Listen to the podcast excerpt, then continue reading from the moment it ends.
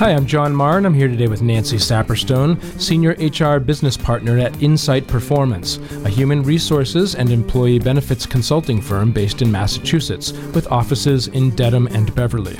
Today, our topic is FMLA What Managers Need to Know. Welcome, Nancy. Thank you for having me. Sure. So, Nancy, what is FMLA leave? So, FMLA is leave that's taken under the Family Medical Leave Act, and it gives employees job protected time to take unpaid leave to deal with important family and health situations. There are a couple different reasons why you may take FMLA. It could be your own serious health condition or a family member's serious health condition. It could be for birth or adoption or foster care placement of a child. It could be to care for an injured service member or a veteran. Um, it also could be for demands related to a close relative's active duty in the military. So, is there a definition of family member? Who does that include? Yeah, they actually do outline specifically who is kind of qualified as a family member, and it includes the employee's spouse, their son, daughter, or parent that may have a serious health condition. But you know, it's interesting. It could also include grandparents, and we recently had a situation where there was a grandmother who was a primary caregiver when the employee was younger, and since that grandparent was the primary care- caregiver, the employee was eligible for leave under FMLA. Okay, so it kind of depends on the situation. Right. Yeah. Are there eligibility requirements for leave, or are all employees eligible? Yeah, so there are some eligibility requirements. On the employer side, companies with 50 or more employees are required to offer FMLA leave. On the employee side, the employee must have worked for the company for at least 12 months. Um, they also have to have worked a total of 1,250 hours in the 12 months immediately preceding the date that they're going to start the leave. Um, so if they're very part time, they may not be eligible. And there also must be at least 50 employees on site or within a 75 mile radius of the work site. Okay. So let's talk a little bit about the reasons an employee might take FMLA leave. You mentioned their own serious health condition or the condition of a family member. Can you tell me a little bit more about that? Sure. So, you know, a serious health condition could be, you know, a physical illness or a mental illness. It could be an injury or a condition that requires that they're, you know, under inpatient care, such as an overnight stay in the hospital or a hospice or a residential facility. They may be getting continuing treatment by a healthcare provider, or they could be incapacitated due to, you know, different ongoing diseases such as asthma or diabetes or epilepsy um, and need treatment by a healthcare provider for that as well. Um, we've also seen for FMLA, somebody may be getting treatments for uh, chemotherapy and cancer treatments or kidney dialysis. So um, there's a whole range of different um, kind of serious health conditions that can be um, fall under the FMLA. Also, it's important to note that time off for pregnancy or prenatal care could also be included under serious health conditions. So, are there any other reasons for FMLA leave? Yeah, so the second reason is for bonding with a child upon birth, placement of adoption, or in foster care. If the leave is taken for this reason, it has to be taken within 12 months of the birth or adoption.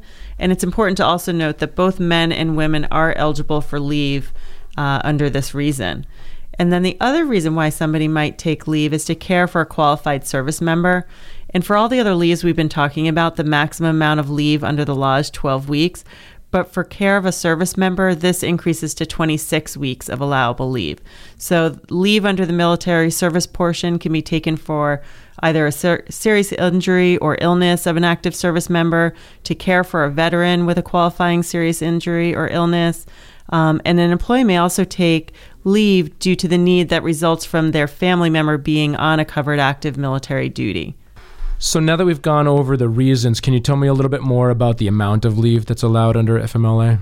Yeah, so in general, under federal FMLA, eligible employees can take up to 12 work weeks of leave during any 12 month period um, for the previously discussed situations, such as you know the newly uh, born child, adopted or placed in a foster care, to care for a spouse, child, or parent with a serious health condition, their own serious health condition, and then for um, care of a parent or uh, spouse child on active duty.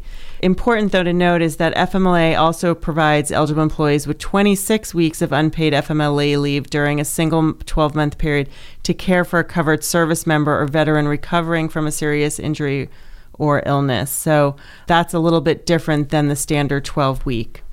Okay. And is that leave always unpaid? The leave is typically unpaid unless the company has a policy to pay for the leave. Um, the employee can use often their earned paid time off to help supplement. And a lot of times, also, the leave may run concurrently with the employer's disability plan, and that will also give them some pay. Okay, so are there requirements around when an employee has to request the leave? Yeah, so typically, um, the way the law is set out, an employee is required to give 30 days notice for what's called foreseeable leave. Um, so if that foreseeable, you know, it's the leave is not foreseeable, then you know the employee should be giving it as soon as they are able to do so. Um, so typically. Uh, around one to two business days is typically if it's not foreseeable. Um, and similar to certification for medical purposes, certification may also be asked um, for the by the employee who requests leave. Okay. Uh, so, for example, like in the case of um, a mother giving birth, a month or so before the, the due date, the due date, you'd want to let your employer know that right. hey, I'm you know if you hadn't noticed already, I'm pregnant, and right. you know, or or in the case of an adoption, even you'd probably know when that was going to happen ahead of time. Right. And so know. usually you can plan for a lot of it, um, but there are certainly cases if you get in a car accident and you're in the hospital over sure. the weekend, and um, you know then to as soon as you know, let your employer know you know, and it's interesting. On the flip side, the employer also has some requirements around what they need to do um, in terms of within five business days. You know, if you go and you ask your employer for leave under FMLA, they need to give you some notification and provide you notice with your written rights and responsibilities under FMLA too. So there's kind of some requirements on both sides. And do, do they need to respond back to you within a certain amount of time as well? Yeah, that should be within that five day period, but okay. a lot of it sometimes also depends on when the employee is able to get that certification back to their company. Right. Because you need to plan for your life too, and you need to, to be able to plan on, well, you know, is my company actually going to give me this leave, or right. do I need to show up at the office tomorrow, you know, or get fired or something right, right, like that? You need to be able to plan yeah, for that. Yeah. Yeah. So, what happens to the employee's health insurance while they're out on leave? So while they're out on leave, um, under FMLA, the company is required to maintain their existing group health plan coverage for employees at the same level and the conditions of coverage as while they were, you know, before they went on leave. So if you were on family coverage for your medical plan, you would continue that family coverage. And if the employee portion of the pay was 25%, you would continue paying that 25%. So um, employers should make arrangements with employees go out on a, going out on FMLA leave on how they're going to get that, you know, portion of the premium back. Okay.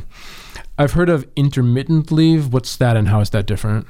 Oftentimes, FMLA leave is taken in blocks of time. So, if you are having a surgery or if you're going out and you're having a baby, you know, typically you know you're going to be out for three or four weeks and then, you know, you'll be back.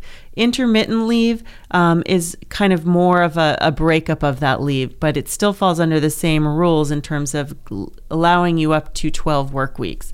But it may be taken you know, for example, in the case of somebody who's going through chemotherapy and needs one or two days off every month, or you know a, a, woman who has severe morning sickness and it's not necessarily a regular thing but it's a couple couple days a month um, or you know to get her prenatal exam. So it's not you know in that block of time but it is allowable under fmla okay. And in terms of job protection what does that mean?